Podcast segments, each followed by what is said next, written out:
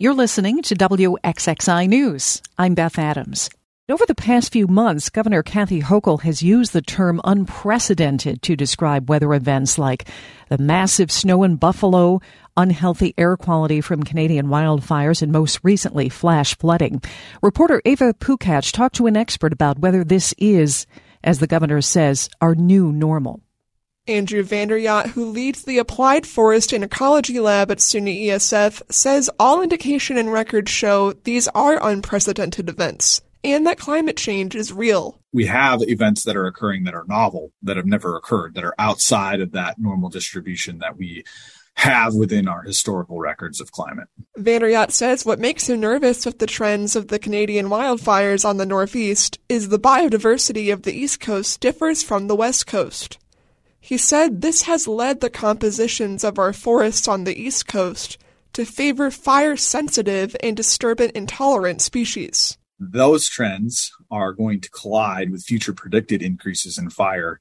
Um, so we have fire sensitive forests colliding with um, an increases in future wildfire activity, and that's a recipe for ecological disaster, severe degradation of those forested systems. Um, if if we don't do anything, if we don't think about ways to manage our forests to be more resilient to those predicted futures. These unprecedented events are almost like a type of whiplash for forest ecosystems.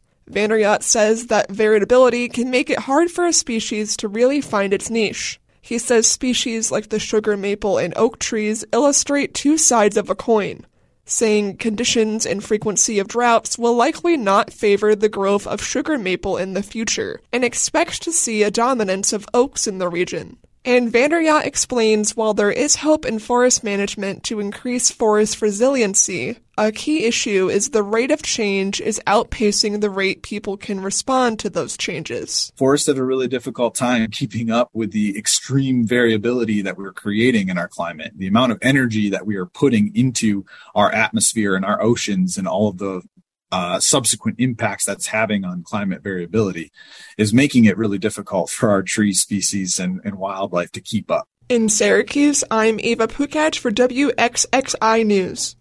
The next few days will be quite warm and steamy around Rochester and western New York, with temperatures today expected to reach or get close to 90. As WXXI's Randy Gorman tells us, there are places people in Rochester can go to get some relief from the heat.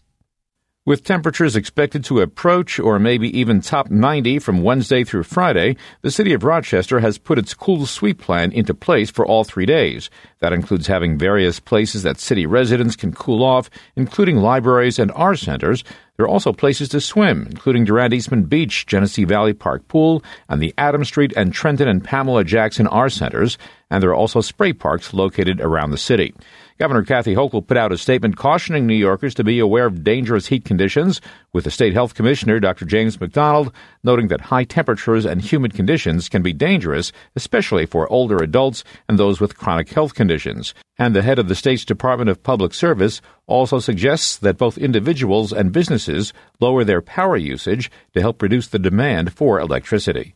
Randy Gorman, WXXI News. The cleanup continues in Canandaigua after the flood of July 9th, but the bulk of those efforts is winding down. City Manager John Goodwin says public works crews and volunteers will stop picking up flood debris from curbsides on Friday. He says the recent federal disaster declaration means Canandaigua is in line for funding to help pay for the cleanup and for infrastructure repair like the city's costs for uh, all the firefighters that helped uh, during the flood, uh, including the costs that um, from the people that assisted us, uh, all the way up to the debris removal that we're doing uh, currently, uh, would all get reimbursed. But Goodwin says the aid only helps public entities. He and other local leaders are trying to get both the state and federal government to give aid to area homeowners who have their own costs associated with cleanup and damage repairs. The University of Rochester is offering an update on a cybersecurity attack that was first reported in early June. University President Sarah Mangelsdorf said the incident involved software vulnerabilities in a product that was provided by a third party vendor.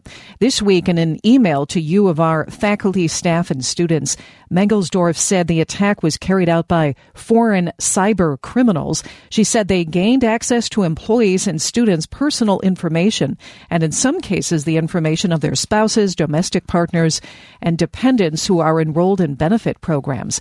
Officials say UR Medicine's electronic health record system, eRecord, and MyChart remain secure.